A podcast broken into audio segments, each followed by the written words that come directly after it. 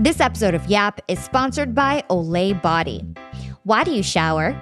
The most obvious answer is cleanliness, but there's way more to it. If you listen to Yap, you know that cold showers can improve your energy and increase your alertness. But I bet you didn't know that taking a shower as part of your morning routine can positively influence your mood for the rest of the day. For me, feeling fresh and clean helps me increase levels of mood boosting hormones like serotonin, which ultimately leads to improved confidence, better overall mood, and motivation throughout my day. And now my showers are even better since Olay just launched a new collection of skincare inspired body washes that are designed to treat a variety of skin conditions, like Olay's soothing body wash with vitamin B3 complex and oat extract, which is specifically made to soothe eczema prone skin. And my favorite part about it is that it's completely fragrance free and it leaves me feeling super clean without a sticky, filmy residue.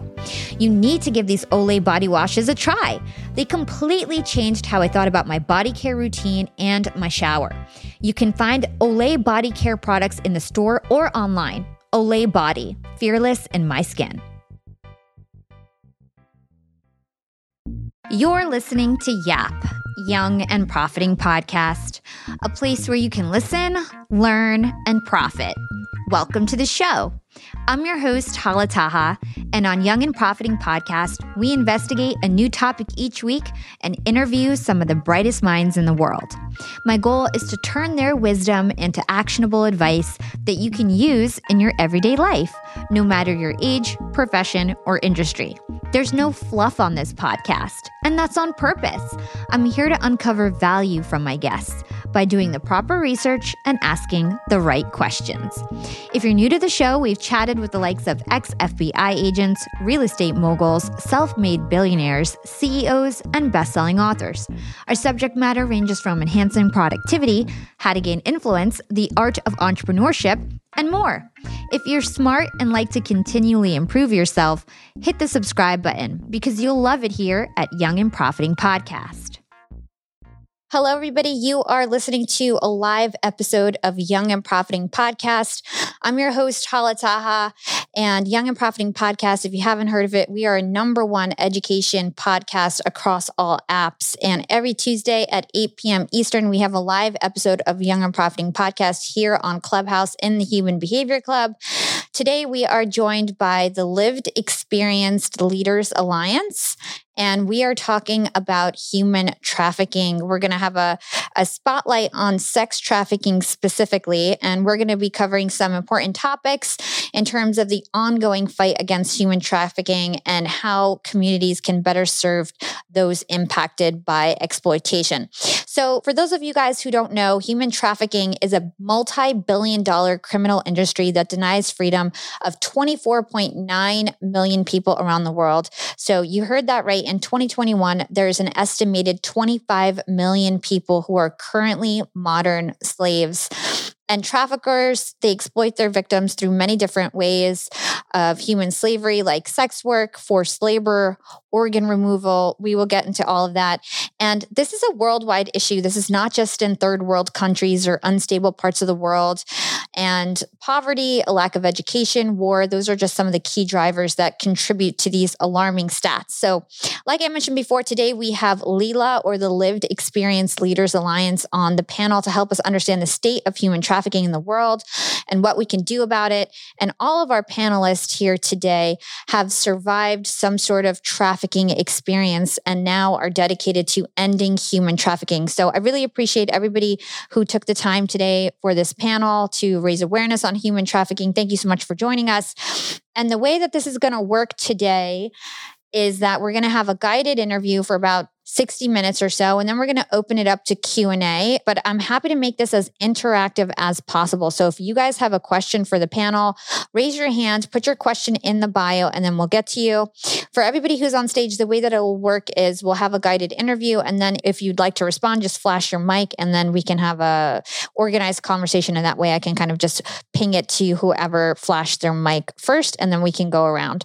All right so let's kick off this conversation. For everybody on the panel i'd love to get a general understanding of the history of human trafficking in the world. So, when did it begin and why does it continue to flourish? Who would like to answer that? Hi, everybody. My name's Rayanne. It's such a pleasure to be here. So, one of my favorite topics to speak about is obviously sex trafficking and human trafficking. And I love getting into the nitty gritty of it. My own personal experience with sex trafficking is at the age of 16, I was recruited by a gang and I was brought in and groomed and then turned out as a sex trafficked child. At the age of 16, you can't consent to sex and you obviously cannot consent to prostitution as that was also illegal at the time. So that was my personal experience. I was trafficked in and out of multiple gangs and then i went on to experience just a lot of struggles in my life after that, a lot of behavioral patternings that result in a lot of trauma, PTSD. And so I love researching the history of where did this start? How did this become a thing? And how did I get so trapped up into it and not know what was happening? And so that actually took me back to Mesopotamia times. And when our culture when the world had a goddess culture what happened is is there were male priests that would act instead of the high priestess during the different ceremonies that took place. And these priests, instead of a priestess, they would wear a crown for the crowning of birth, and they would wear a cape, and they would also wear phallic breasts, and they would act instead of the priestess. And what slowly became as a change is when, during Mesopotamia times, the Greeks actually shifted from the great goddess Ishtar or Inanna, she had many different names across the world and they took her son, who was actually referred to as Dionysus, and they actually turned him into Zeus. And so, what they did is they separated the male from the female, and they brought up this Zeus to be motherless. And then they took the great goddess and they split, they factioned off her personalities, and they created all these demigoddesses as a result. And so then what happened is they started there were three different kind of factions. There was high priestess who would have sex with what became of kings. At the time there hadn't been kings before this. And then there was women that would also act in they would help men that were returning from war because people had moved from traveling from like nomad and warrior life and they were moving into agricultural times. And so they had these women that would serve as priestesses to help bring men back into the fold of community and society and to, you know, essentially help them to just acclimate to life away from war and, and to help them with their PTSD. And then they had wives, young women that would be brought in and they would actually have to serve as a prostitute and or have sex with somebody in exchange for men that would come to the temple and give the temple money to act as their dowry. And that's actually one of the first recorded mm-hmm. instances of how prostitution and sex became. It actually was brought in when there was a religion shift and they separated the great mother and the great father and they started committing to kings and queens so it's really interesting how it actually started with religion. I don't know if anybody else wants to jump up and take the mic. I know a few others here also love this conversation and this topic. Oh, I see Jess. Hi. All right, Jess. I, I love you, Rayanne. Wait, I live right by an Air Force base. So there was like a full air show overhead. And I was like, I cannot answer this question. I want to so bad. Rayanne, you, I love your perspective because you nail it from this goddess feminine side that I, I, truly believe is so important for all of us. And it is so magnificent to understand history. My favorite quote of all time is the only thing we learn from history is that we never learn from history. And I too am a trafficking survivor. I was trafficked both domestically and internationally as a minor.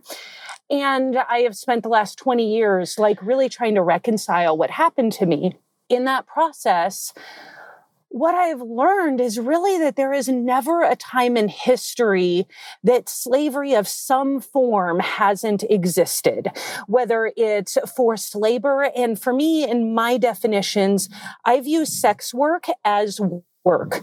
And so I view being forced into the sex industry, that was a form of labor.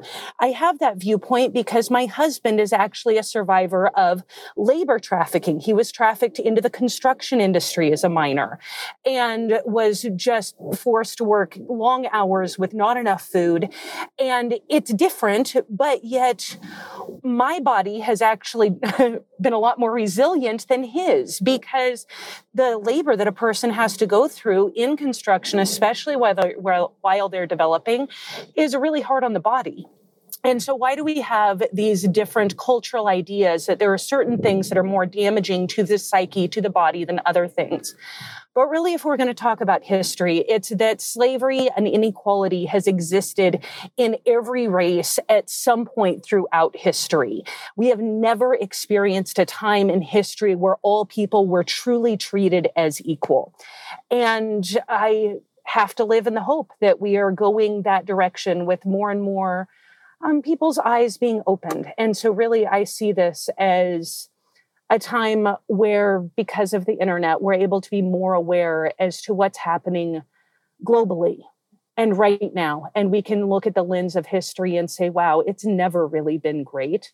It's time to make our impact now because we have voice, we have power that we've never had before in history. So, thank you. I'm Jess. I'm complete. Thanks, Jess and Rayanne, for that awesome explanation in terms of the history.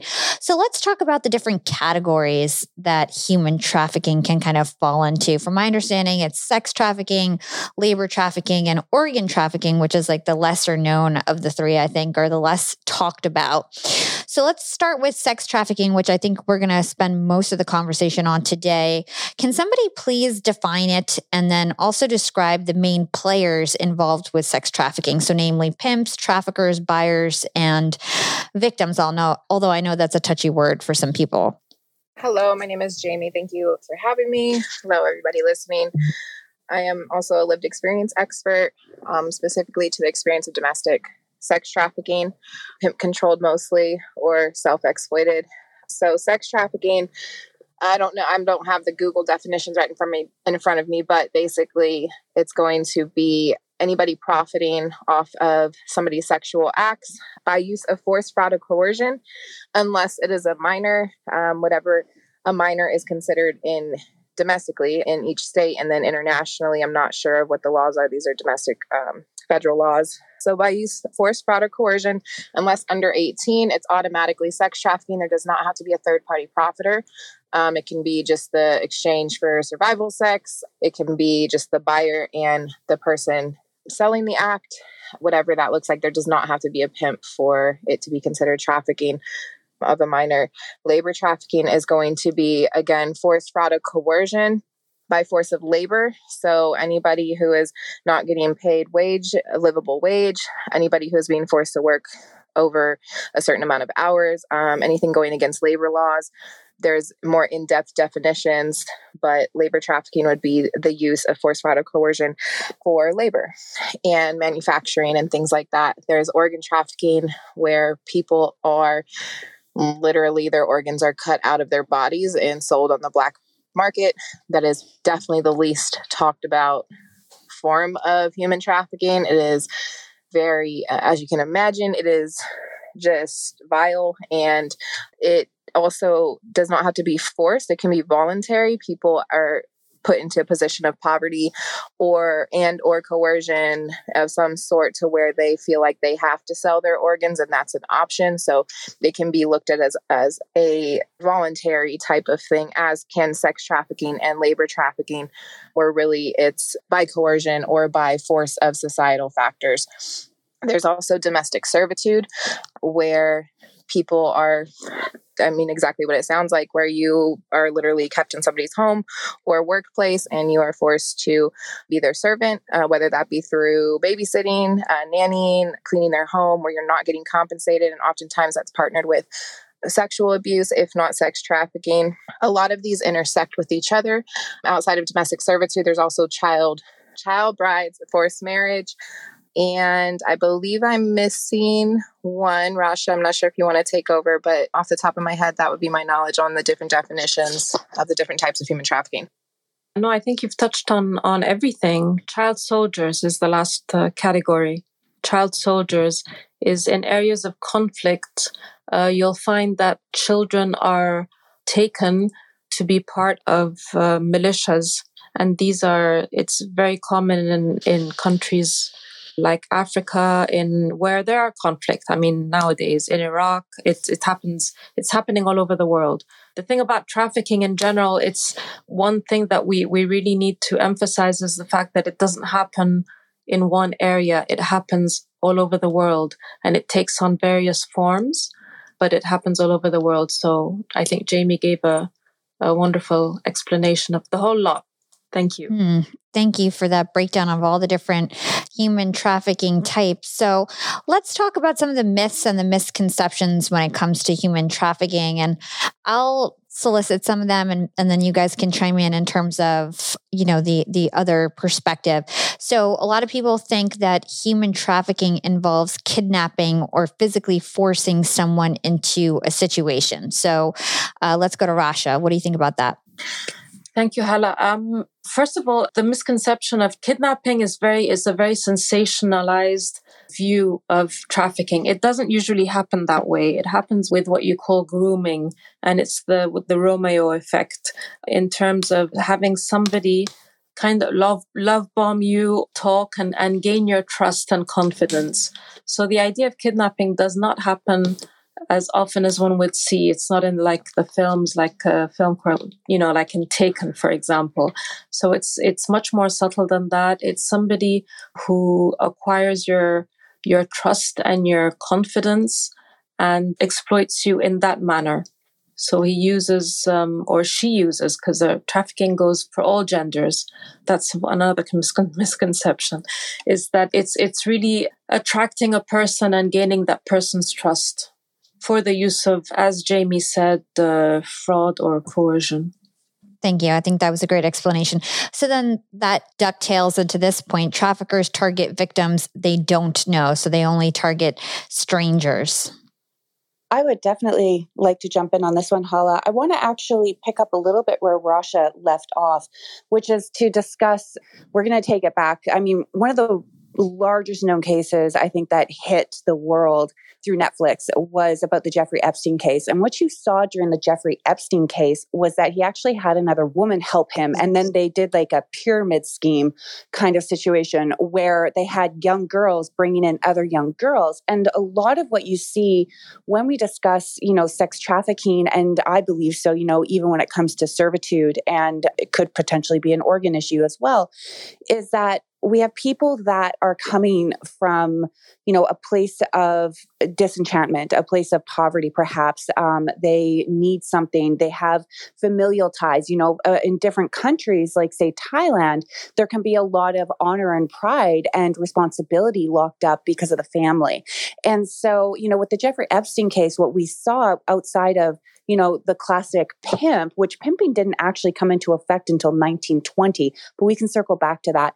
You know, what we see with the women is there's actually a lot of, a lot more going on beneath the surface. There's a lot of neurochemistry that's involved in the recruitment of both a male and a female. And when a woman or a young girl involves or recruits or grooms another female, there's so much at play. So in the brain, we have something called dopamine. We have serotonin, which about 70% is actually derived from our stomach. And we also have oxytocin.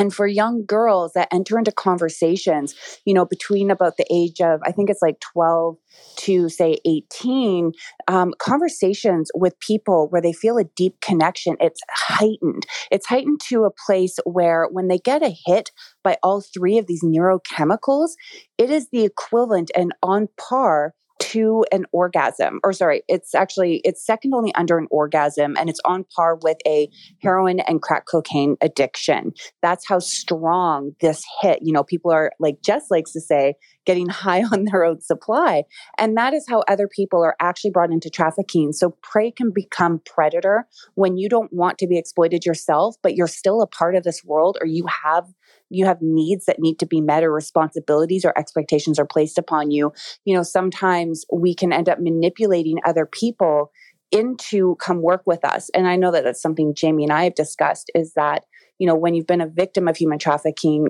quite often you've also victimized other people in an effort to kind of maintain and get out. So I just wanted to circle back to that and bring up that it's not just men, it's not just love for Romeo, that it actually starts in the home uh, with these with our boundary systems and consent and you know trying to have our needs met and we go out in search of that and people can come into our lives and uh, maybe unintentionally exploit it maybe knowingly exploit it but that's why it's such an insidious form of recruitment is because of the neurochemistry that's going on and we often don't know our own biochemistry, especially as children.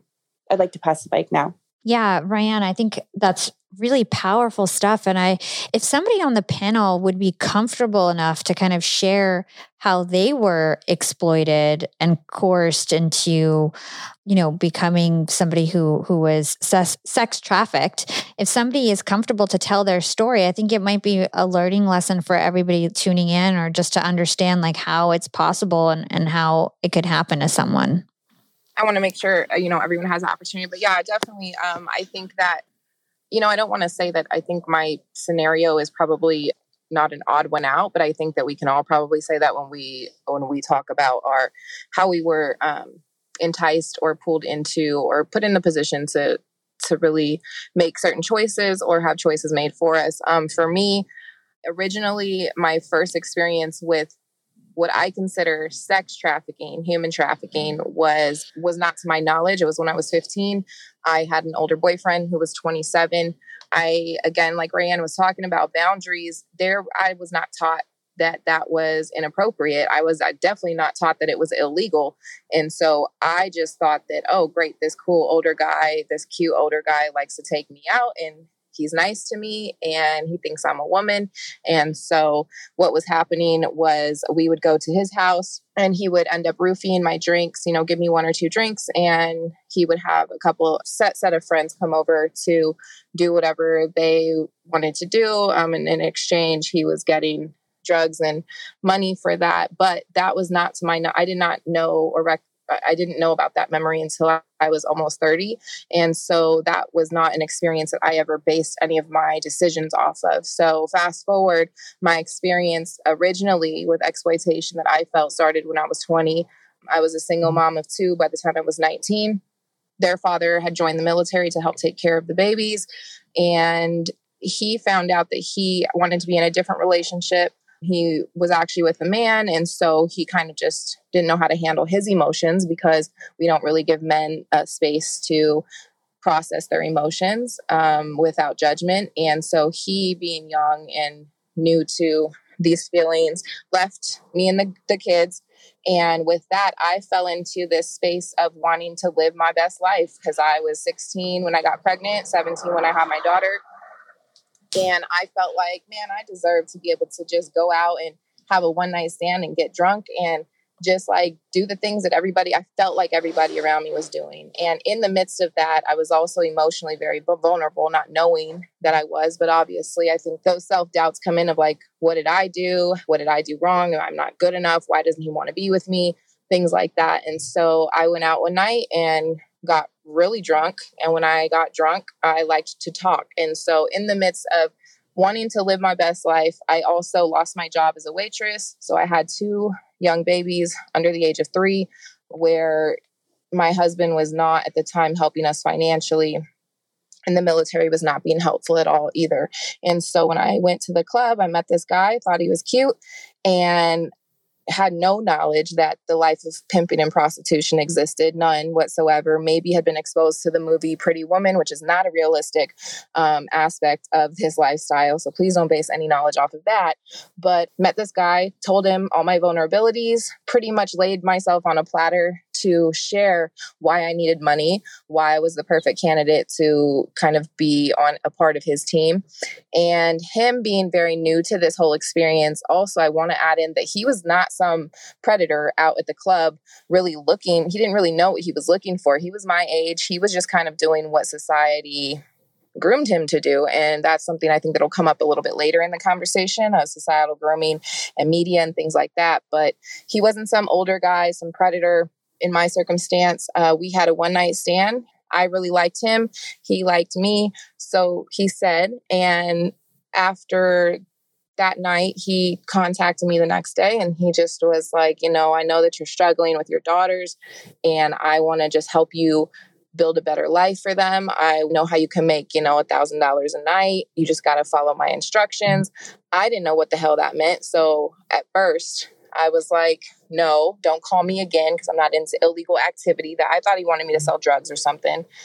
But then, as I couldn't find a job a week later, as I kept thinking about him more and I kept thinking about him telling me he cared about me and my daughters, again, young and naive because we just had met, but I ended up calling him back when we started to suffer more. We didn't have gas in the car. I didn't even have gas to get to job interviews. I wasn't aware of, of resources that were provided like WIC or financial assistance for single moms or anything like that. So I wasn't in tune with anything resourceful in the community. And so I called him and I was like, you know, whatever it was that you were saying, you can make me and my daughter's money. Like, let's do it. And so he told me to get dressed and I picked him up and he took me to what's known as the track, or it would be the high volume prostitution areas where you see girls or guys walking uh, to solicit sex. And he gave me some condoms and told me to make sure I got $100 at least from white guys or Mexican guys. Don't talk to black guys.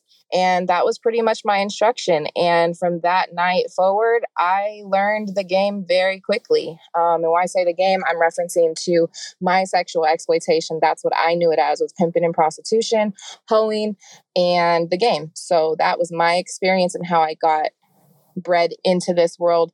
And that first night, within that first two hours, I had been robbed, taken to another pimp, thrown into a car, and just really fell out of who I was. I, as soon as I turned that first date, I was a completely different person.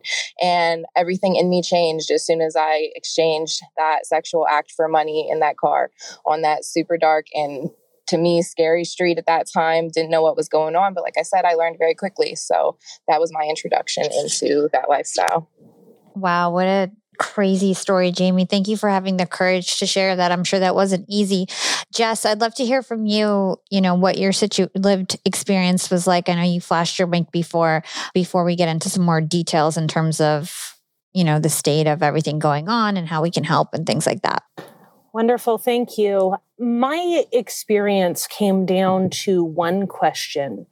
I had just turned 17 years old. I had been having sex consensually since I was 12 had been abused since four. Like I had, I remember very clearly orgasming at five years old in the midst of abuse because I didn't know it was wrong. Um, but my experience with Martin, who was my pimp, um, he asked me, he said, if you're already having sex, why wouldn't you want to get paid?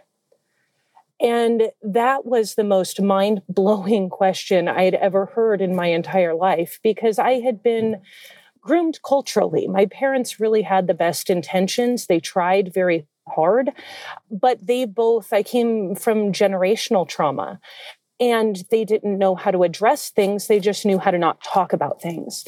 And so that, like January says, silence was her first trafficker. And in so many ways, it was my parents' silence that really just allowed abuse to continue on and on because I've been on my own since I was 14 years old. And when you're working hard, and I was managing a restaurant by 17, making $2 an hour and yet I had been giving sex away for free. I didn't like it never occurred to me that I could get paid for it. And like Jamie's story from that very first trick, the first buyer, the first one, he actually ran me over with his car. Something happens and my brain switched and his brain switched. And the moment I paid him that first time, I chose. And it was at that moment that I lost all freedom and ability to be who I wanted and to do what I wanted. And it took me months of planning to be able to get away from him. And I'm sure we'll get into the whole rescue and exit strategies later. But for me, it really hinged on that one question. And it comes down to the systemic issues, really, of poverty. And like I we also must talk about gender and race and the systemic issues that we see in our culture all around us. So I'm Jess. I'm going to hang up my hat for a minute. Thank you. Thanks, Jess. Great job. Thanks for sharing that. Young and profiters, they may call me the podcast princess, but I'm also the LinkedIn queen. I've been a LinkedIn influencer for six years now, and I teach one of the most popular courses about LinkedIn. And I love to teach sales on LinkedIn because when it comes to B2B sales, LinkedIn has got that on lock. LinkedIn is where all the decision makers are hanging out. There are 180 million senior level decision makers on LinkedIn and 10 million C suite decision makers These people are on LinkedIn and they're in the mode to buy. They're using LinkedIn for their buying journey to research vendors or sales reps that they might work with, to look up how to solve their problems, to learn from industry thought leaders. They are in the mode to buy, whereas on other platforms, they're in the mode to be entertained. You want to get them in the right mindset. You want to cut through the noise with LinkedIn ads. In fact, 79% of B2B marketers rate LinkedIn as their top channel for paid media. And LinkedIn has the best targeting because they've got all these different inputs.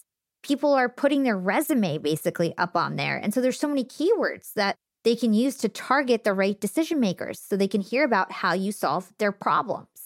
And I've got a special gift for all you young and profiters who want to try LinkedIn ads. You can get a $100 credit. LinkedIn was super generous. If you want to make B2B marketing everything it can be and get a $100 credit on your next campaign, go to linkedin.com slash YAP, Y-A-P. Again, if you want to claim your credit, go to linkedin.com slash YAP. Terms and conditions apply. Young and profiters, we are all making money. But is your money hustling for you? Meaning, are you investing? Putting your savings in the bank is just doing you a total disservice. You got to beat inflation. I've been investing heavily for years. I've got an E Trade account, I've got a Robinhood account, and it used to be such a pain to manage all of my accounts. I'd hop from platform to platform. I'd always forget my Fidelity password, and then I have to reset my password. I knew that needed to change because I need to keep track of all my stuff. Everything got better once I started using Yahoo Finance, the sponsor of today's episode. You can securely link up all of your investment accounts in Yahoo Finance for one unified view of your wealth. They've got stock analyst ratings, they have independent research. I can customize charts and choose what metrics I want to display for all my stocks so I can make the best decisions. I can even dig into financial statements and balance sheets of the companies that I'm curious about. Whether you're a seasoned investor or looking for that extra guidance, Yahoo Finance gives you all the tools and data you need in one place. For comprehensive financial news and analysis, visit the brand behind every great investor, yahoofinance.com, the number one financial destination, yahoofinance.com. That's yahoofinance.com.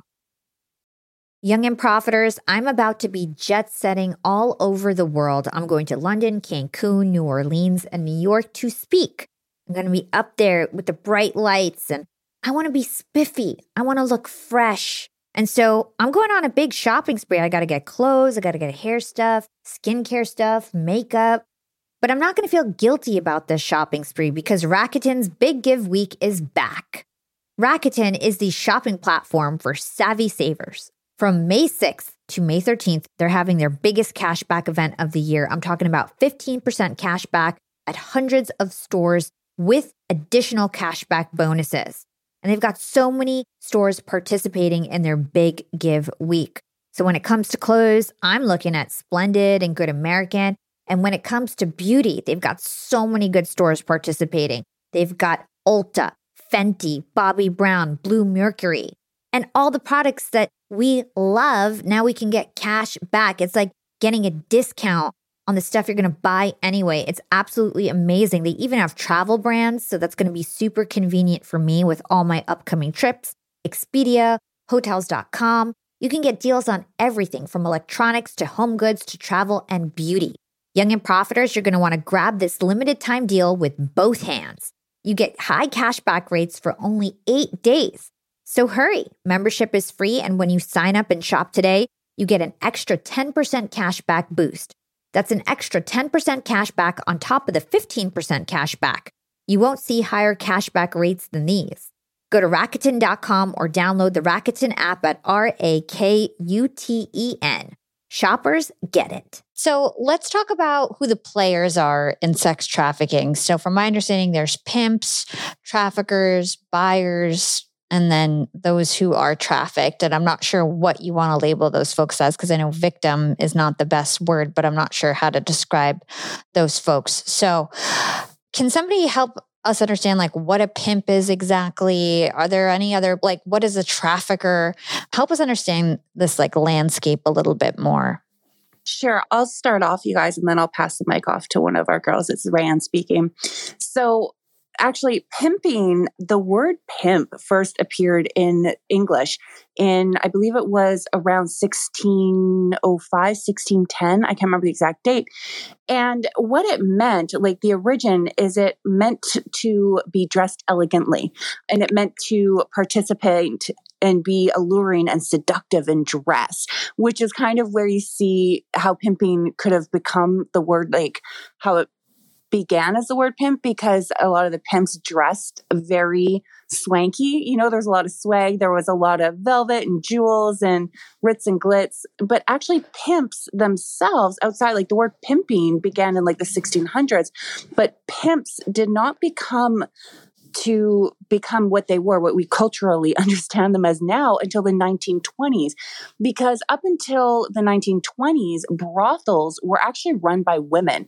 And then it became outlawed, especially in America and when it became outlawed and before that women you know there was i cannot remember her name but there was a a prostitute, a brothel owner, a madam that actually helped to rebuild the city of Seattle. She like single-handedly actually financed the rebuilding of Seattle after it burnt down. And but in the 1920s, it became outlawed to have brothels and to have to have women as prostitutes. And so if a woman was found walking by herself, she would be harassed by police. And so that's when women actually started bringing men in and saying and asking for them to walk with them to protect them. And so it was actually in the 1920s when pimping was first established, wherein a man became the protector of a woman who was selling uh, during that the underground commercial sex economy helped that to boom. So I'm going to go ahead and pass the mic now uh, because this is such a fun topic to discuss. Anybody else? That was a great breakdown, Rayanne. Um, so I think terminology wise, when we're speaking, I think depending on, I think something that's important to note is that when we're having these discussions, right, like this room, verbiage is so up in the air because this topic is such a newly spotlighted topic that everybody's narrative that has the lived experience is so different, right? Like you said, some people are comfortable with referring to themselves as a as a victim previously or somebody that was victimized. Some people are comfortable with the term survivor of sex trafficking. Um, some people are more comfortable with like I prefer lived experience expert. When we're talking about terminology, you're going to hear a lot of different terms. There's about three or four terms for each category. So I guess I can do my part in trying to break that part down, and then other people can explain the definition. So pimp, in my experience, was pimp or my folks. So that's probably something you're going to hear more about around people that have really shared this experience that are talking amongst each other. I wouldn't say that probably when I'm doing a presentation because everyone's not going to know what I'm talking about. But folks is basically the origin of the pimp, as Rayanne explained, as it expanded, was really that protector. So you'll hear a term like daddy. Girls a lot, if not just girls, um, men and women, boys and girls will refer to the person that they're in a relationship with who is possibly exploiting them as their daddy. Reason being, a lot of pimps come mm-hmm. in to take the place, if you want to so call it daddy issues or people with daddy or mommy issues, where something that you're missing, right? So basically, a pimp's job is to come in and provide where your experience lacks, where your home structure lacks, whether that be a protector, a provider, somebody to just act like they love you, somebody who teaches you how to get financially stable, somebody who enhances your life, somebody who brings your life down because all you know is is abuse and that feels normal to you. So that term daddy comes from that protective factor, at least in my experience. Um, so you can hear pimp, daddy, folks, um, trafficker, exploiter, I may be missing one, but with the buyers, a buyer is going to either be referred to as a sex buyer, a trick, just a buyer. Uh, John, again, don't forget be- madam and sister wives. Thank you. Madam can also be intersected as well or interchangeable sometimes with the trafficker exploiter position, but also can be in that motherly position as well. So, yes, madam, thank you. Sister wives, wifeys, those are going to be the other women or people in your stable. I'm not familiar with the term if it's males. So, like, I don't know, Jose, if you have yeah. Insight. It also looks like um, Heather is flashing her mic vigorously. And I know that she just joined from the audience. So, Heather, did you have something to add or were you just clapping? I just want to make sure because you, you rose your hand and I wanted to know if you had something to contribute. I do actually. so, if if I may share a little, I am a recent uh, sex trafficking survivor. I got out 2014, and my abuser, uh, she's a female, and I met her on social media. Um, which was probably like the biggest mistake I could have ever made. But just as Jamie was saying, this individual went after me because, or I should say, I reached out to her first because I was in a situation where I was being stalked by somebody and I had to leave the state of Maine. I didn't feel safe. So, of course, I went on to a domestic violence support group on Facebook, which I'm not bashing support groups on Facebook. That's not what I'm saying, but that's where I found her. And she was posting as a her business, um, and she still is posting her business as a underground domestic violence rescue business. Um, I will get into the. I won't get all into all the details, but basically at night she'll quote unquote go leave at like midnight or whatever and she'll go out of state or she'll go out of town sometimes in the same state and she'll go rescue women who are being beaten and can't leave their abuser. I am here to say that that's all false. that's not what she's doing. My experience with her was at first, it was the honeymoon stage. Everything was great. Everything was wonderful. Helped take care of her seven kids. And then I'd say within a month of being with her, she took my food stamps. She threw my she would throw my phones into the lake. She threatened to call the cops on me, saying that I was teaching her kids about sex and said that I wasn't going anywhere. If I was going anywhere, it was going to be to jail. That I had a choice in, or I was going to homeless shelter. Then she would take, obviously, take my food stamps. Then she took my Section 8 paperwork housing that came from the state of Maine. I was supposed to transfer it, transferred it. Okay, she, she took it all. I was supposed to hand it in to get a one bedroom apartment. She never handed in the paperwork. So she took that from me, took my mail, took my money, everything, took my wife, like turned the Wi Fi off, blocked me from the Wi Fi. Okay, so those are just little tactic things. And then she lost the house. Long story made short, we all ended up homeless, staying in a hotel. And all of a sudden, she started hanging out with these girls, like prostitutes. And I was like, what is up with this? Like, uh, who, what do I know? I know nothing, y'all. Like I didn't know anything. Like my my background is foster care. Like I grew up in foster care. So and she knew my background. She knew that I was motherless, didn't have a parent, you know, was raised in a religious cult, had nobody. And of course she preyed upon that. I know I now know that. But I went back to her four times and left her four times. And there's a lot of in between things that I'm not discussing because I, it's just it's too hard for me to go there right now because I'm gonna cry. But um, she left me homeless in Fort Myers, Florida, left me homeless because I basically would not prostitute. She was like, Oh, we got to put an ad on Backpage. And I was like, Well, wait, what do you mean we? I ain't doing anything. Not knowing what Backpage was. So here I am, like, what's a Backpage? Like, looking on my Wi Fi, like, looking on my internet, like, what the heck is that? Next thing you know, there's like a pounding on the hotel door, you know, this big black guy staring me down. And I was like, oh, hell no. Called a friend from another church and was like, you need to come get me now. The next day, I get picked up from work. She picks me up from work, starts blaming me because she couldn't get into Naples to work with her cousin, air quote unquote work. Basically, I was hindering her from prostituting. And she basically left me homeless. She dropped me back at the hotel and basically wow. said, Because you wouldn't do this, you're out and I, I called her out on it. That's so terrible, um, Heather. That's I'm so sorry that happened. I do want to continue the conversation because I really want, we have a lot of ground to cover in terms of just all these different topics that we are going to cover today on the panel in terms of educating everybody about this. But your experience sounds terrible, and I'm just really thankful that it sounds like you're out of it. Hopefully, and anybody on the panel have any encouraging words for Heather here? I was just going to talk I do think that there are other spaces to um, for us to be able to speak on our experience. I would encourage you to reach out to. I know you had a bad experience with online support groups, but there are legit. I myself being one of the, the resources that provides them. If you need support systems to be able to kind of process through what's going on, please reach out. Reach out. I know Hala has a time you know, restriction on this particular room, but please reach out to my Instagram page and I can get you connected with um, some good good folks that can share that experience and help you process through this. Thank you, Heather.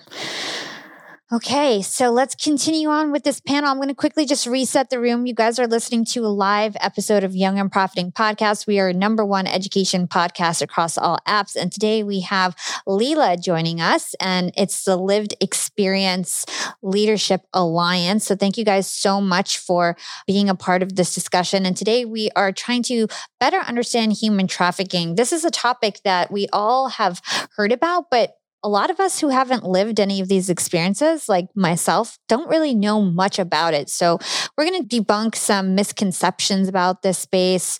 We're going to talk about how we can possibly prevent human trafficking, how we can know when it's going on, you know, how to help people heal after they've been through it. So, we're going to cover all this ground. We did talk about some common myths, but I do want to talk about a myth that we didn't talk about yet. And that is the myth of people being trafficked are physically unable to leave their situations and they're held against their will. So I don't think that's necessarily always true. Rayanne, would you help us debunk this common misconception about human trafficking? All right, I'd love to do that. I was just clapping because it's such a such a common misconception.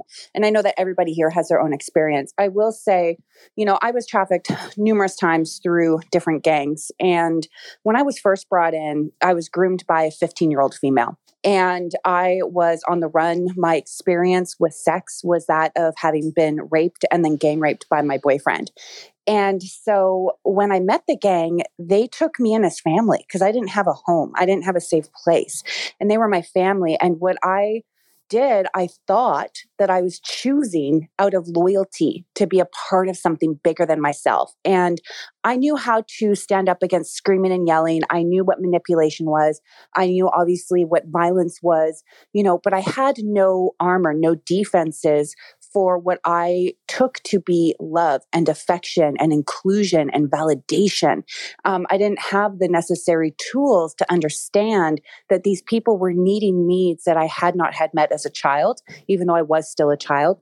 And so I stayed out of um, loyalty. It might have been misguided. Um, some people might call it Stockholm syndrome, but ultimately, my survival was attached to the survival of the group, you know, kind of like a little beehive. And when I was picked up, I was kidnapped by my second pimp and forced to stay with him. And he did in the beginning, he used force, he used nooses, he used hot knives, he broke another one of my sister wives, you know, he cracked her sternum and broke her nose and her teeth. And he used these forms of violence as a way of controlling us to intimidate us. And then he would also, you know, know, withhold food and or withhold clothing to keep us in line. And he would, you know, use intimidation tactics like and torture tactics like keeping us up all night, not letting us sleep because he'd be high on drugs. And so we became very like a kind of like a shell within ourselves where we feared it's called um, fear conditioning which behavioral analysts study at great length. It was a really fascinating child subject that they used to teach them to be scared of a white bunny rabbit or a white bear.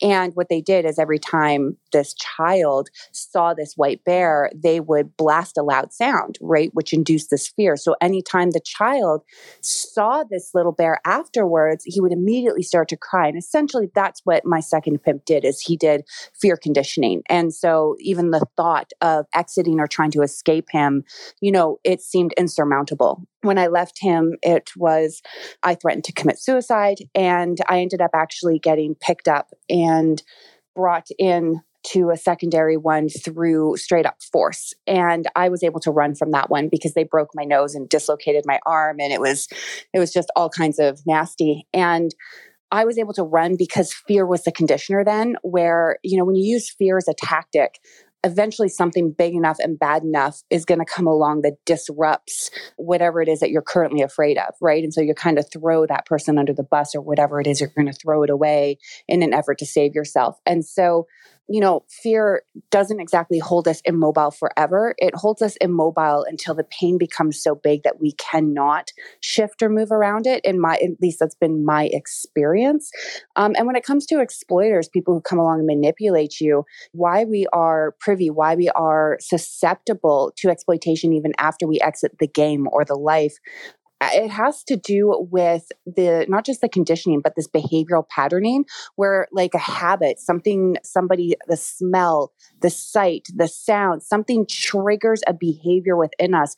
And because our neurosynaptic flows have been running so deep within the brain for so long that we engage in a behavior or an attitude um, or it triggers a belief system about us that runs subconsciously and kind of like autopilot driving, all of a sudden you find yourself in the act of doing something and not remembering how you got there.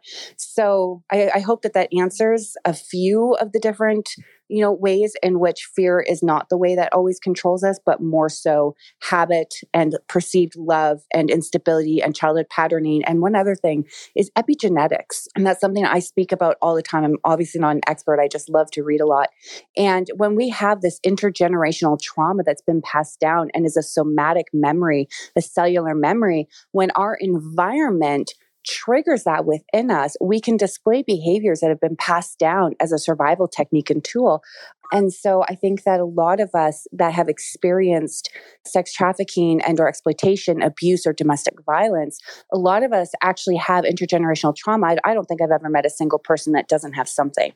And so we can become held hostage by our own genetics in a way until such a time when we have the tools or when someone comes to us and presents us with the information that allows us to digest what it is that we've been partaking in and, you know, act from a different different uh, level of reasoning or compassion for ourselves. This is Rayanne. Thank you. I'm done speaking. This episode of Yap is sponsored by Olay Body. Guys, I know most of you are still working from home right now, and I want to stress that you cannot skip your morning shower, even though sometimes it's tempting to wait until later in the day. Morning showers are super important. If I don't take a shower in the morning, I feel sluggish and unmotivated all day. Showering is much more than just getting clean for me. It means taking care of my body while also promoting self love. It gives me confidence and the energy I need to seize the day. And now my showers are even better since Olay just launched a new collection of skincare inspired body washes that include premium skincare ingredients. I personally love Olay's soothing body wash with vitamin B3 complex and oat extract which is perfect for eczema prone skin. It transforms skin from dry, cracked, and rough to visibly healthy, strong, and plump. Fun fact I only use fragrance free products. I personally get really bad headaches from fragrance, and I find that using fragrance free products keeps my skin super young and tight.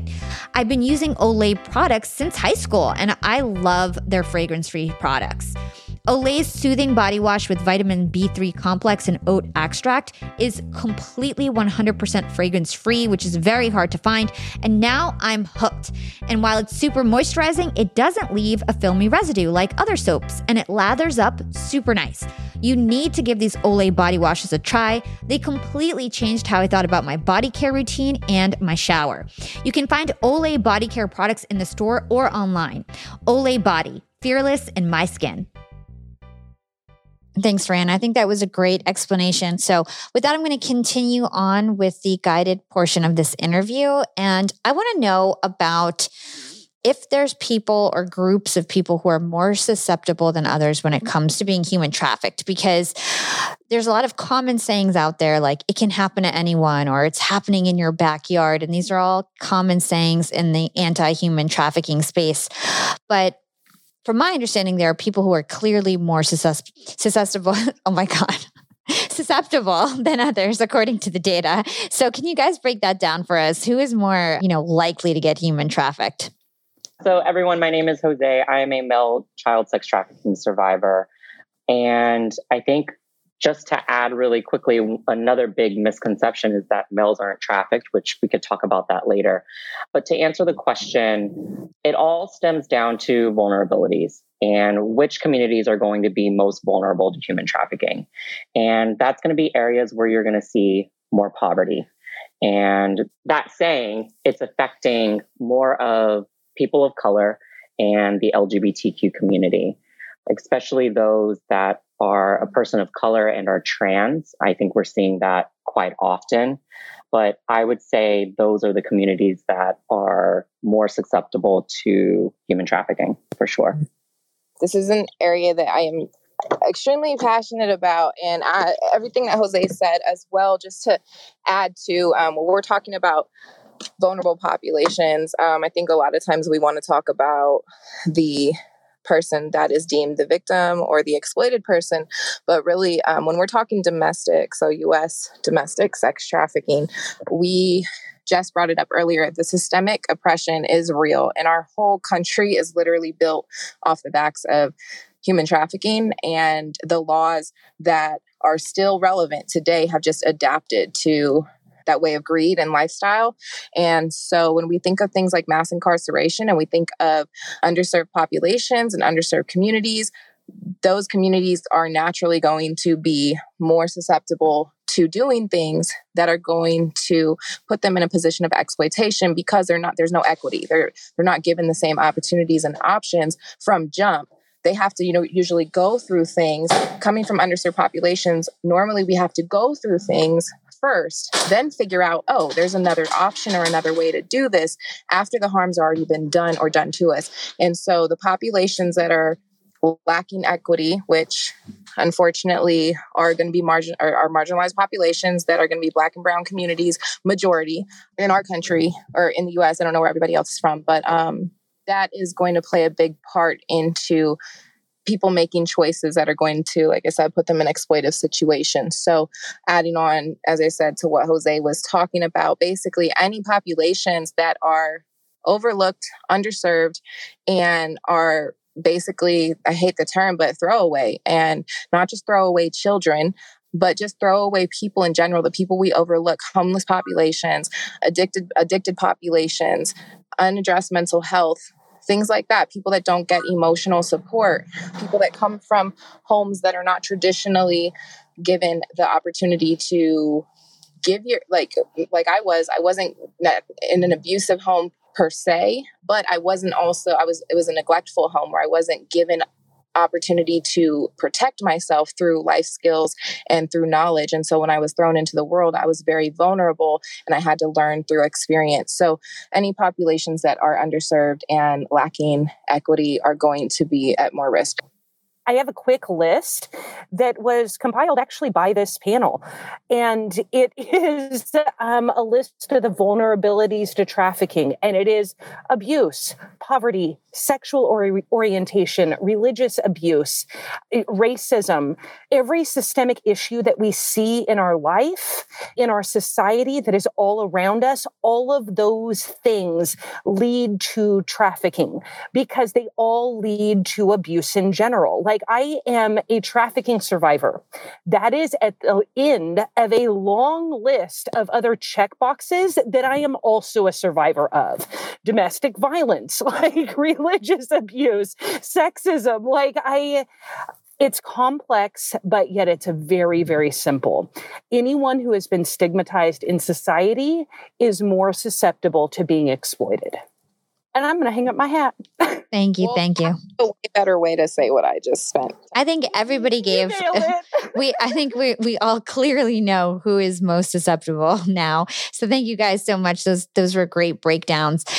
So, I guess the question I have next is can we actually prevent ourselves from becoming human trafficked? Like, is there a way for us to see the red flags, see the warning signs? Like, what are the warning signs that you might be being lured into something that you don't realize is about to get really hairy?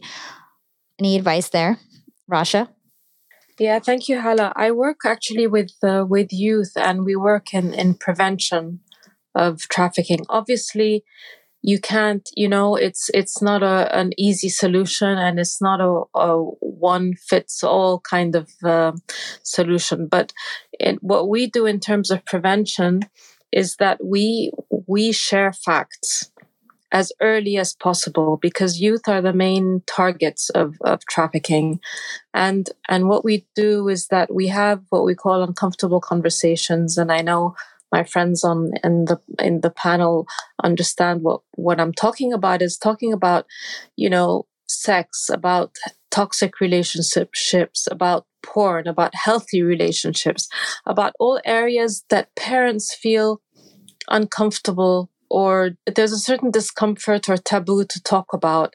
So, what we do is that we talk about the red flags you know like for example if somebody is difficult to say but if somebody's acting out if somebody's is having different people pick him up or pick her up from school or if if there's a change in, in behavior what's important is when you're young it's the influence of the peers and that plays a big role and just normalizing the language and just talking about it in itself is an education and is is a preventative tool.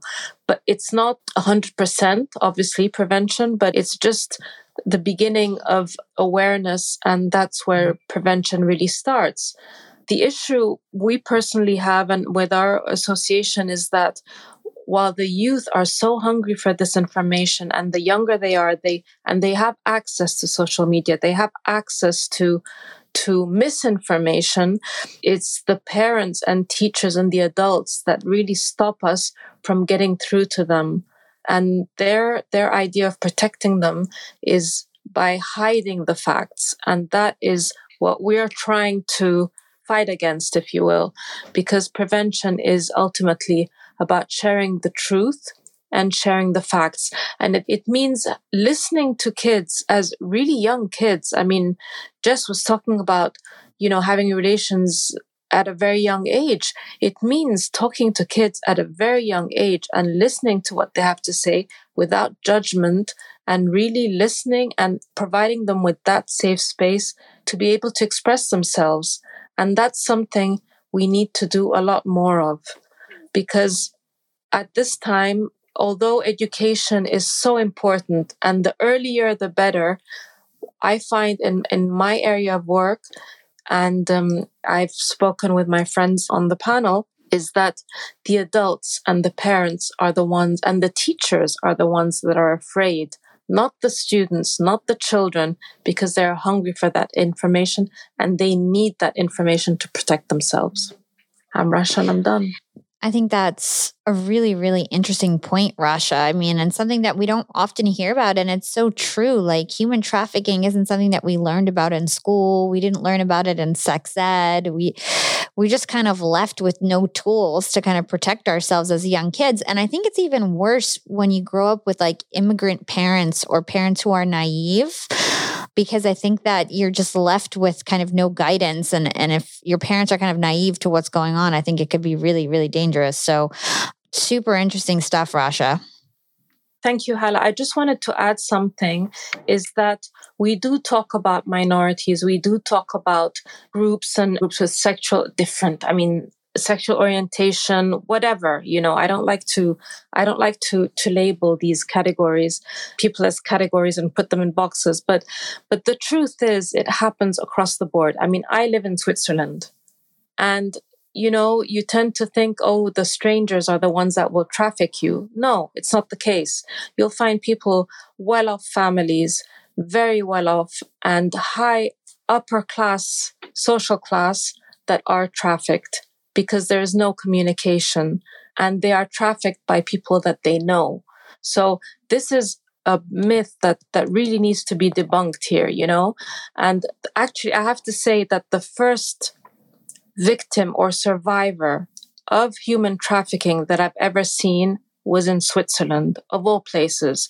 So this is something we really need to, it's a message that's extremely important that it doesn't happen in certain areas. It happens in more, perhaps, in more vulnerable groups, or we don't talk about it enough because there's a lot of shame, but it happens across the board. It happens everywhere. It happens in all social classes, and it happens in every country every single day. Mm, I think that's some great clarification. Thank you so much. So we did have some hands raised. Piero, I would love to give you an opportunity to add your contribution. You know, let us know what you wanted to add to this topic, and then I'm going to go ahead and reset the room. Hi, Hala. Hello. How are you? My name is Piero speaking. Thanks so much for um, this opportunity. Wow. Firstly, I'm surrounded by such powerful women, and this is amazing to see. because my mum taught me extremely well. And that's another side topic we could get into. One of the things that I want to raise I'm a counseling psychology practitioner of modern applied psychology, and I expert in addictions and neurological thought patterning. And I'm currently working with students right now exactly on what Rash is talking about. And I'm in a little tiny town in Goulburn, Australia, in New South Wales, two hours from Sydney. What I would like to share, there's plenty I could talk about trafficking in regards with people that I've met. What I would like to share is this, and I think it could be very deep and it's going to raise, it's going to elevate the thought of the room. And that is this when I was teaching some children yesterday, so I go in and I've got my own set program with them. When I was talking to them yesterday about thought patterns, when I was talking to them yesterday in regards with, like, in the context of words and language, I asked the room, and there's 52 kids, I asked them what their meaning, instant word meaning, was for the word discipline. And 98% of the room came back with discipline is punishment, rules, and restraint. Two people that are very athletic said training and practice. Now, I then did an anchoring exercise because I'm a master practitioner in NLP and I teach NLP. So I did an anchoring exercise for the whole group around that discipline, their new meaning, discipline is practice because they're in year 12 and I'm mentoring through to their school certificate or their final year of education. Why I'm bringing this story up is because of this. I asked a few of them where they got the, the reasoning or the meaning from the word discipline, which is punishment. They said their parents. Now, obviously, what I teach is our parents are only a subject of what their parents were and the experiences of their parents and their parents and their parents. And we could go back generations. So, generationally, I want to share with you now that majority of us in the room, I'm guessing, are between the ages of, say, 55 and maybe uh, there could be some of us here that are beautifully looking and they look as young as even Jose. I think I'm pretty sure he's fairly young. The point of my story is this our parents were subjected into a time during a time where it was the industrial age. Not only that, they were basically in survival mode all the time. So, generationally, before that, again, if we go all the way back to our two million year old brain, there were times where it was completely survival. Now, that then becomes instinctual behavior. Then there's learned behavior. What I mean by learned behavior is this our grandparents, in some way, shape, or form, we've been subjected to PTSD even just through storytelling. So, in our brains, when we're subjected to that, the neurological thought patterning starts stimulating. And when it's stimulated, it then creates these synaptic connections, which then are related to trauma, past experiences, bad punishment, rules, all these bad things, right? So, even if you watch the news now, it's terrible. It can be informative, but very little informative. The point I'm trying to make is this I'm in the school education system right now trying to do exactly what we're talking about, and that is change the thought pattern process of language.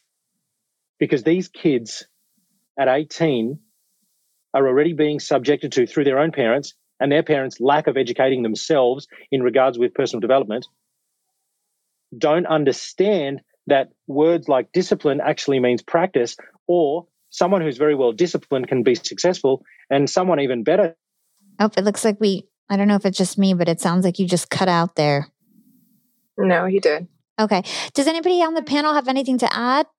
I do actually if that's okay. Um so piero i apologize um but when you mentioned the panel you mentioned women and i am a male and i'm a male survivor. And i, I think that this is a perfect segue into talking about the misconception that only females are being trafficked.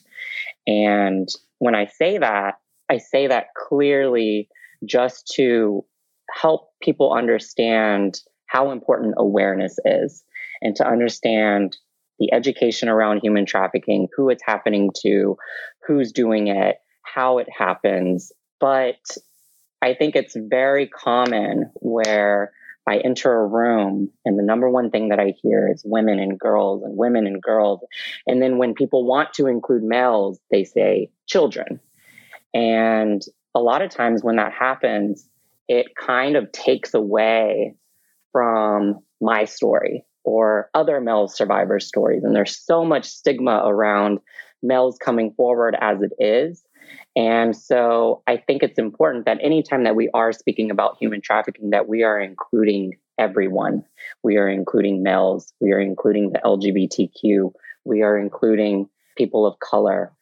But I also kind of wanted to add that as a survivor, when I was being trafficked, one of the things that really kind of kept me with my trafficker was not being able to identify myself as or what was happening as being trafficked because I had seen movies or heard about women and girls being trafficked, but never in a million years did I think that that could happen to me. And so for a long time, and until I turned about, I want to say 21, I had no idea that what had happened to me was trafficking. And so, like I said, I think it's so important that we're spreading awareness, but we're also including male survivors in the dialogue when we're speaking about it so that other males can identify when it's happening to them or if it happened to them already. I'm Jose and I'm complete. Thank you. Thanks so much, Jose. I think that's a really important point. So thank you for bringing it up and, and closing out our misconception question there. I really appreciate it. Young and Profiters. Yap Media is growing so fast. I have 10 open roles just this month. In the past, it would take me so long to find hires. I have to go on all these different job sites. I have to create my own skills assessments. That's why I let Indeed do a lot of this heavy lifting for me. Indeed is the powerful hiring platform where I can attract, interview, and hire all in one place. Indeed has things like skills assessments, where when we have specific roles, we can find an assessment that matches that role and we can make sure they have the skills that we need. Then I can focus on culture fit. I can make sure they're scrappy enough and are obsessed with excellence and do all the things that we need to do for them to fit in at Yap. And Indeed streamlines hiring with powerful tools like Instant Match. An Instant Match basically matches you with candidates as soon as you put up a job post with people who are qualified right away. It's instant. And the best part is it gets better as you use it. So now when I use Indeed, especially when I'm hiring for similar roles, I get people right away where they know that I'm going to like the candidates because they can see what my preferences were in the past. It gets better as you use it. According to US Indeed data, the moment Indeed sponsors a job, over 80% of employers get candidates whose resumes are a perfect match for the position. It's like waving a magic wand that gets better as you use it. So I love using Indeed. We've found a lot of our A players on there. Join more than 3 million businesses worldwide who count on Indeed to hire their next superstar like we do at Yap Media.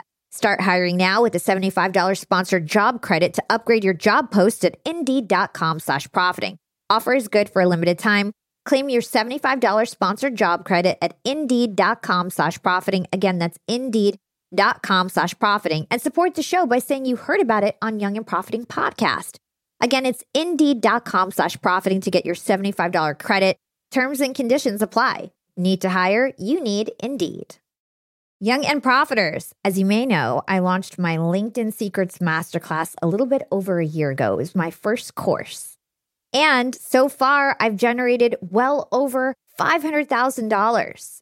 And the best part is, I didn't have to figure out how to set up my mastermind subscriptions, how to do abandoned cart targeting, and all of that tech geeky stuff.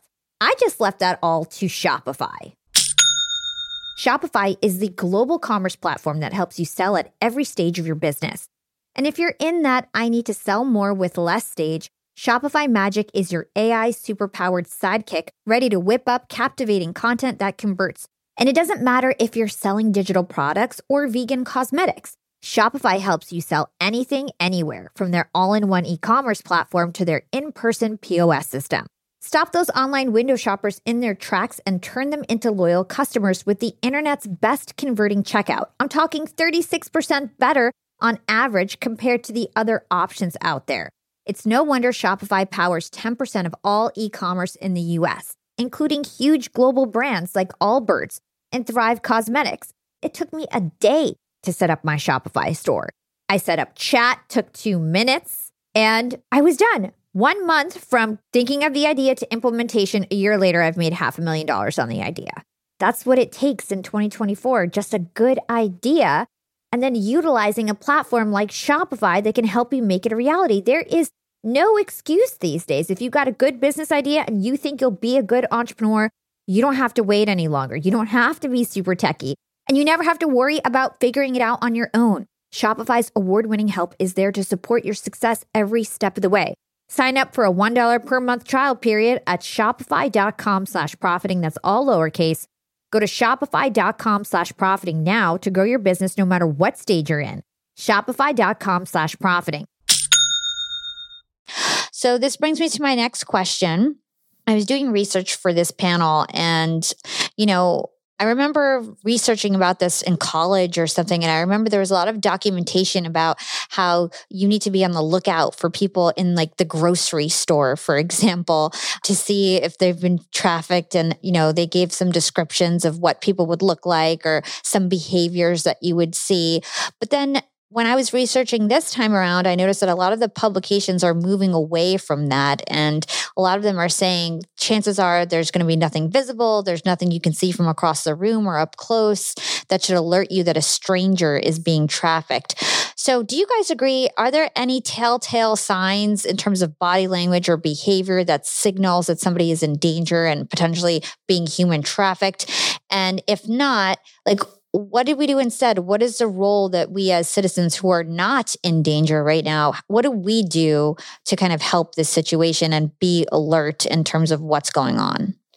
I'll try to be quick. I feel like, again, pertaining to each individual, the situations are so different across the board that I think to touch on what Jose had said as well, going into this topic, that is why inclusive awareness is so important because, yes, there are some people who are physically abused daily where the obvious signs are going to be there that those red flag kind of lists give you.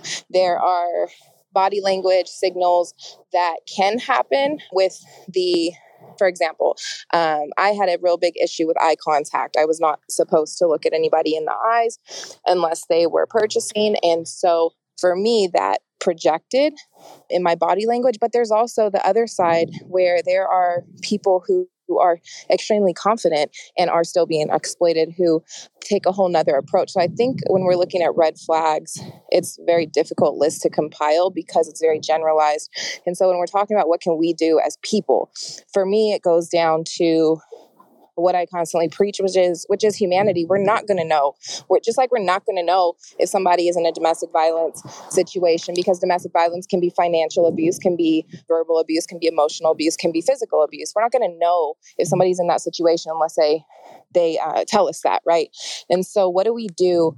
We build rapport and we build relationship with people, and we act as humans, and we don't try to navigate and label what it is somebody's life, what's happening in somebody's life. Um, we don't do that with any other scenarios um, except maybe child abuse. And for some reason, sex trafficking, we try to identify and try to intervene with people's lives in this way that we don't do with any other scenario of people's lives. And so I think when we are talking about what do we do, what are solutions, we have to route it back to way before where all of this shifted and turned, where society turned into a society of that person's not my business. I don't want to know what's going on. I'm going to judge but not care. And so, looking people in the eye, asking people how their day is going, asking people how they are, and really caring for the response versus just waiting for that, oh, I'm good, and moving on with your day. Building rapport and relationship in society and in community is going to naturally help people come forward with their struggles emotionally and physically and mentally and spiritually in all of these ways. Um, when we give people space and we are the creators of that space to be safe um, and come forward with their vulnerabilities and with the things that are going on in our life, that's when we can identify what's going on. And we cannot try to go down a red flag list and say, oh, she checks these boxes, he checks these boxes. Let's um, call the human trafficking hotline and report it. Because then what? Even if that's so, then what? And so we still need to build relationship, build rapport, build love and build an actual care for other human beings. And that's going to make them comfortable to trust you to the point where they can reveal that they need support, they need um, whatever it is that they need in their life. And so that would be my reroute to that question. Thanks, Jamie. Does anybody else have anything to add in terms of what we can do and what role we play in preventing human trafficking? Let's go to Jess. I just want to say hell yes to Jamie because everything she said is absolutely right. And January is out doing the work on the ground, street level. She happens to be available right now. January, are you still there? Yes, I just got. Can I can I pass the mic? Uh, oh, I love your voice, and I want to hear it, girlfriend. Uh, did I? A victim of teen trafficking, and I trafficked myself after that. And what that means is that I became my own trafficker, um, where I sold myself and I brought other people in to be sold along with me. And through that process, it landed me 10 years in prison, an addiction that I couldn't shake. And so I have over 15 years in recovery, and I've started my own organization that's Night Street Outreach for sex exploited, high risk sex workers and trafficked youth, LGBTQ, women, and men our biggest night is Tuesday. We probably meet with about 150 people in high risk environments, low end hotels. And, and believe it or not, I'm in Utah, Salt Lake City, Utah. And uh, I think we're breaking stigmas in Utah because we have quite a few outreaches. We're an approved syringe exchange. There's states that don't even approve you to do harm reduction. And in that harm reduction equals connection, where I meet these women and give them condoms and I give them clean injection supplies and I knock on their doors. I'm not waiting for them to call me because there's a myth that if you're being trafficked, you want out. And that's a myth because most of these women don't know how to get out. They don't think they're worth getting out and they don't know that there's hope to get out. And so we knock on their hotel doors. We build relationships with the pimps so these women can meet with us. And most of these pimps and high risk drug dealers come to us to get supplies for their women because they want, like, like believe it or not, like women and trafficking, like you're replaceable right? Like, and so women can get out, and we're told that we can't, and we're told more by social media and movies. But really, out there, you're like, as soon as you leave, the next girl's up in line, and there's girls waiting to take that place, right? Like when I got out, there was women so competitive with me, with my trafficker and with my pimp. They wanted my place, like they wanted to replace me, so they were waiting for me to exit out, right? And so I try to be a voice for the very low end street trafficking that happens. And I heard a, quite a bit of people talk today, and I love all the people on this panel, but um, Jess brought up like my story is not my first trafficker was silence, right? So it wasn't a person, it was me. Like I was my first trafficker because I stayed silent when I got molested and when I got abused, when I was held hostage, when I was taking cases for other people and my pimp, when I was taking cases for my boyfriend that, you know, sold me for sex. Like I was the main predator in my life because I stayed silent. It wasn't them. I stayed silent and I stayed. And so when I share my story, I share about silence is my first trafficker because I didn't have a voice. And so we go out there to be a voice for these women and for these this marginalized community. We're even a voice for the Johns, we're a voice for the pimps, and we're a voice for the gang members out there that this is all they learned how to do is to they, like this is how they have survived also is that their dad pimped women or pimped their mom and so they go out and pimp their girlfriend and so we're a voice for all that. And so like in utah we have created a victim services committee with 14 different organizations, all the way from like the prison pipeline, from the FBI, from the attorney general's office, from low, from grassroots organizations for just specifically human trafficking. So these guys can have wraparound services that when I'm doing street outreach, I refer someone, someone refers them, and then we exit them out. And we even do it with youth because we have youth homeless shelters in Salt Lake City that hold 75 youth. And if you're not there by 7 p.m., the place is full and then they're out on the corner. And then we do outreach there that are getting trafficked in the homeless. And sometimes to get these girls out because their traffickers are waiting, we have to arrest the youth to get them into a safe housing because they don't know how to get out and they don't know what they don't know what's happening to them so we got to sometimes bring law enforcement in to arrest them so they can get away from their trafficker. And then we get them into safe housing with a survivor peer support leader and share their story with them and say, hey, if you want to go back there, I'll drop you off on that corner. But if you want to go to a human trafficking home in Arizona, I will drive you right now and most and like three of them i got out like three weeks ago where i we drove them to arizona we drove them to california and we drove them straight from that moment but they didn't even know they were being trafficked. So like sometimes like you have to do some kind of enforcement but other times it's just about connection and doing the groundwork and i i'm definitely on outreach. I just wanted to get on here. I probably can't get on again and answer questions. Um, me being on my phone is a risk, but I can listen. You know, I'm in a hotel that just went down for trafficking where 30 women were trafficked and they were sent across the border in Canada through video in these hotel rooms. And now they use this room, this hotel for sex predator, like sex offenders. And now I have children in this hotel hotel and I have women in here and I'm trying to yank them out and I'm trying to tell them and this hotel is really a mess for me right now and it's really emotional because I don't do well with this type of stuff, right? And so one thing I know is that people say hurt people hurt people, but I do know another thing is if heal people heal people. And I feel like I've done the work to heal, but that doesn't mean that I, I'm exempt from like this disease of trafficking that's happened for a long time. And so I really appreciate being on the panel. I've been listening to you guys. Like, I know some of you guys are really close to me, some of you I don't even know. But get involved with your grassroots local organizations that are survivor led, not billion dollar industries. I mean, you talk about this trafficking industry is a billion dollar industry check out some of the trafficking organizations that are just as much as trafficking other women for because they're for sale selling their story so they can make mainstream and trafficking is not mainstream. It's in your back door it's in your neighborhood it's in your school it's with your teacher. And i got trafficked by a badge in prison for 10 years. It's in your correction system. And so get with the local grassroots survivor peer ran organizations and if you're listening and you want to get involved in the fight and that's all i got Okay, thanks, January. All right, so I'm going to open it up to questions, then we're going to close out the room. So, Anna Lucia, you're up first. How can we help you?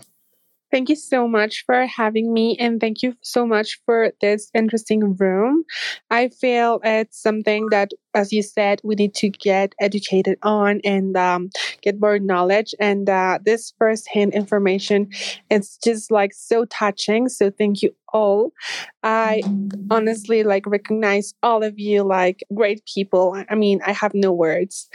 I have a question, and my question was like, what would you advise a survivor when their abuser is harassing them on social media while playing the victim? A little bit more context like, I was not as sexual trafficked person, but I was like uh, abused violently. And it was like this guy uh, hit me and he was really mean and uh, he kept on going into like instagram creating accounts to follow me and like I got that under control because I um, decide what to publish or not, or where to get myself into or not.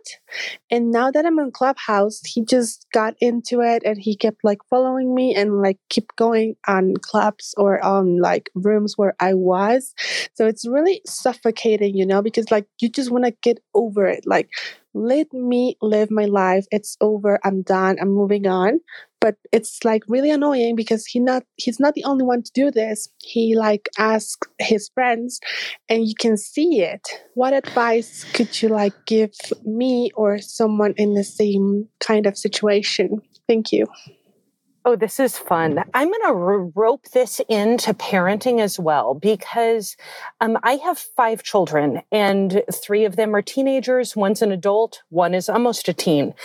And so it's something that I have worked to instill in my children and that I had to learn how to do myself. And it is to become simply unabusable. And in order to become unabusable, your self worth, your self confidence, your, dare I say, ego, needs to be so large and I'm not talking about fake it till you make it. I'm talking about in the depths of your soul. You need to become so fucking powerful and understand that you being here today on this planet at this moment in time is so remarkable it is not a coincidence that you have a power that is inside of you. You have a purpose and a vision, and no one should be able to stop you. I believe that that is the spirit that we need to put into our children from the moment they can speak, from the moment they're able to rise, that when we have that, or when, like myself, learn it as an adult, it makes it to where just like um, manifesting or law of attraction, we literally can repel the people who seek to abuse us.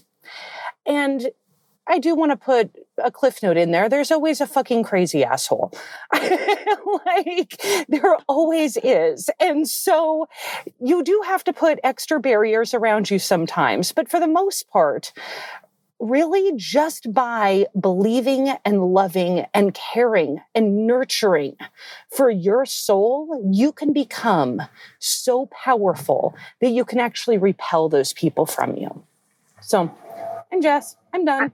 I just want to add a quick, like a little, I think that that is amazing and just something that had worked for me like a little bit but we are getting to that space. Uh, social media wise if it's just on social media creating a fake account that that person can follow and limiting you know your photo on your main account for a while just till they kind of fall off has was helpful for me doing a little bit of posting on the fake profile so they think that they're following whoever they're following but not really putting any of your real information. And you know the block button is is great. Like if you have to block somebody 50,000 times so be it. And if you have to set in place a restraining order so be it. Then those are the steps that you would have to take tangibly while you are getting into that process. Because you know the overnight process or that process to get to where Jess she's had to put in a lot of work to get there. People have to put in a lot of work to get there. And in the meantime we want to keep ourselves you know safe as well. So definitely taking the steps and google is google's your friend. Google there's lots of articles on cyber stalking and how to protect yourself. It is a crime and so i would definitely suggest putting up your defense on the legal side if necessary if you feel like your life is in any type of danger. Thank you jamie. I got way too philosophical we got the philosophical and like the realistic approach. It was great. A good job, tag team. All right. So we're going to kick it over to Kaylee. There you go. What is your question for the panel? How can we help you? Hi. So I am actually a child sex trafficking survivor as well. And I live in Utah. And so the reason why I hopped in on this panel was just to connect with all of you, and especially January with her being out in Salt Lake City. I'm like 15 minutes away.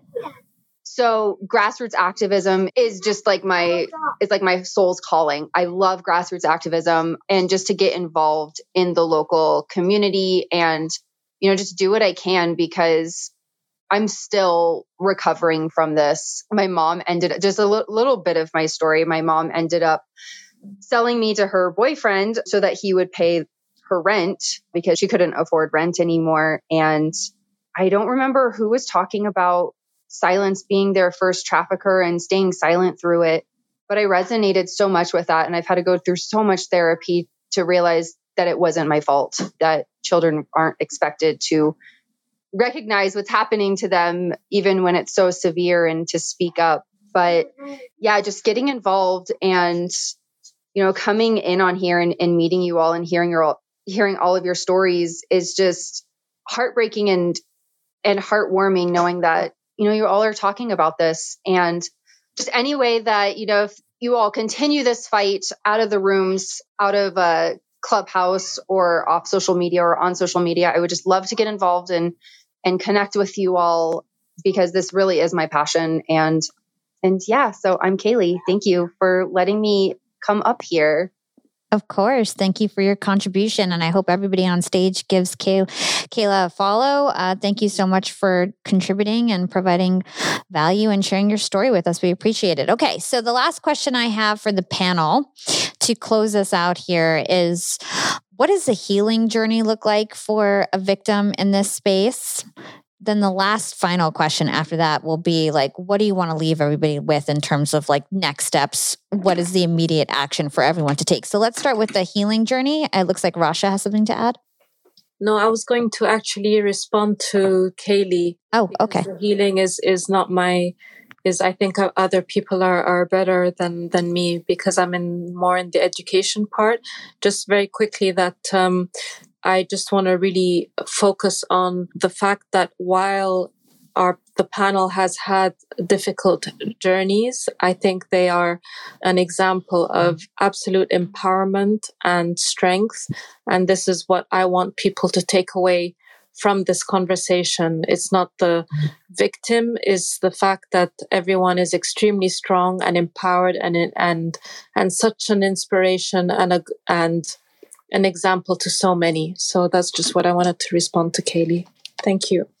Thank you. Jose?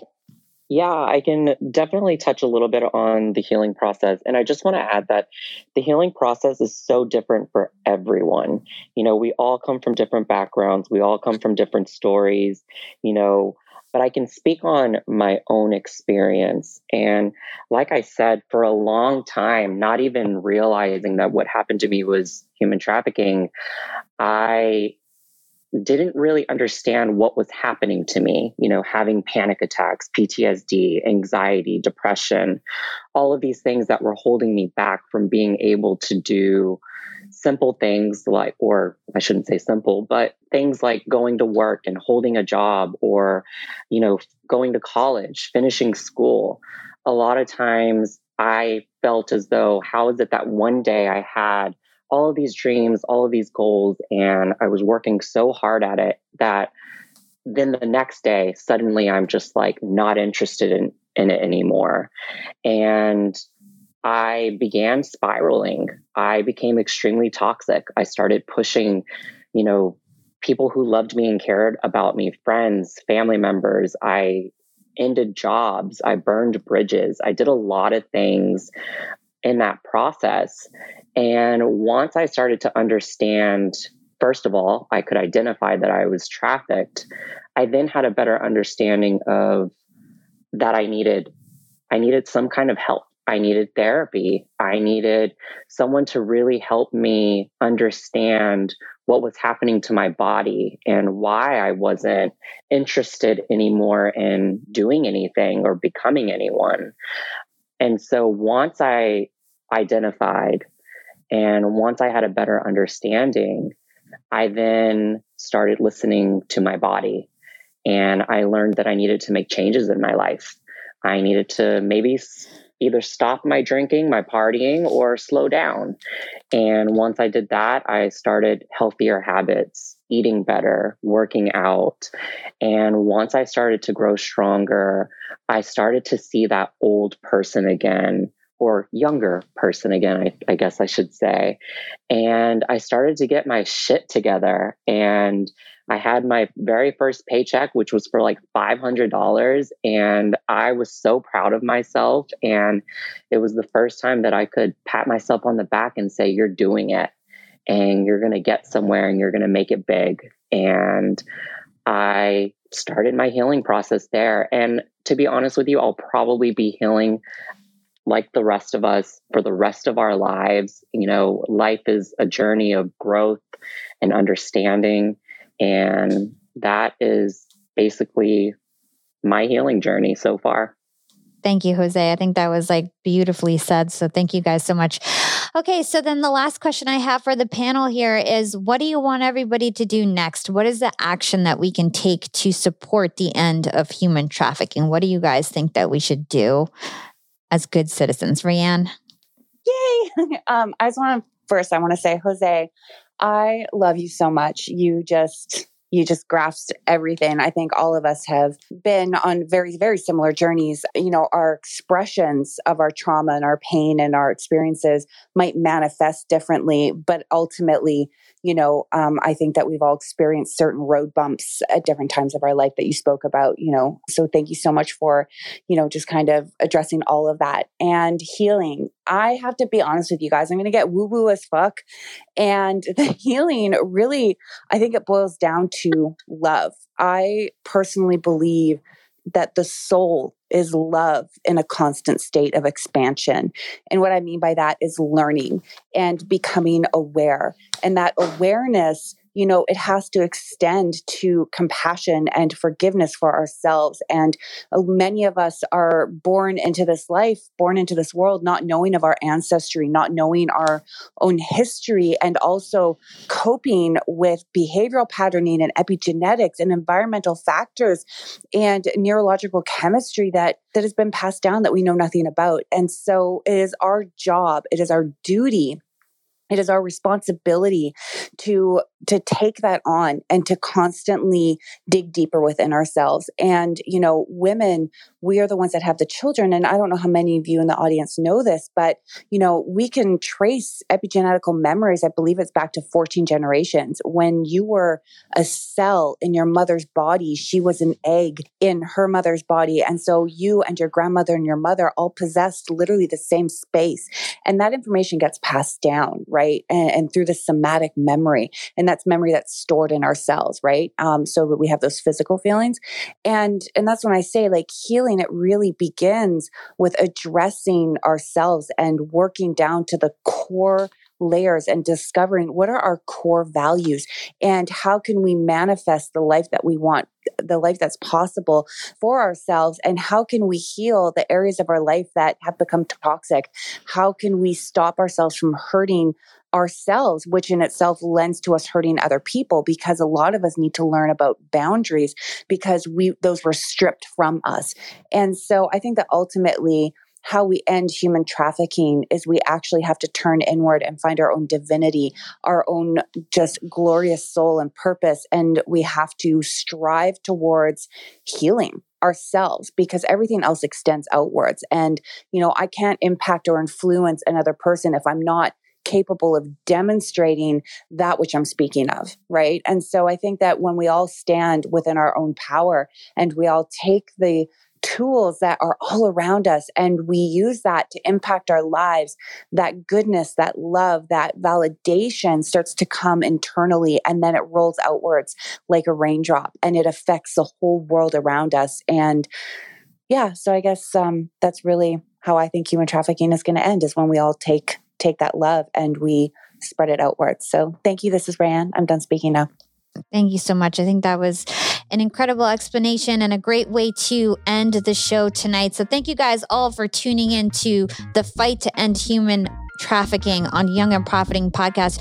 Thank you to all the wonderful panelists today. You guys will be introed properly on the podcast and in the show notes and all of that. And everybody can click on your bios to find out about you guys. But with that, have a good night. This is Hala and Panel signing off. Thank you guys very much.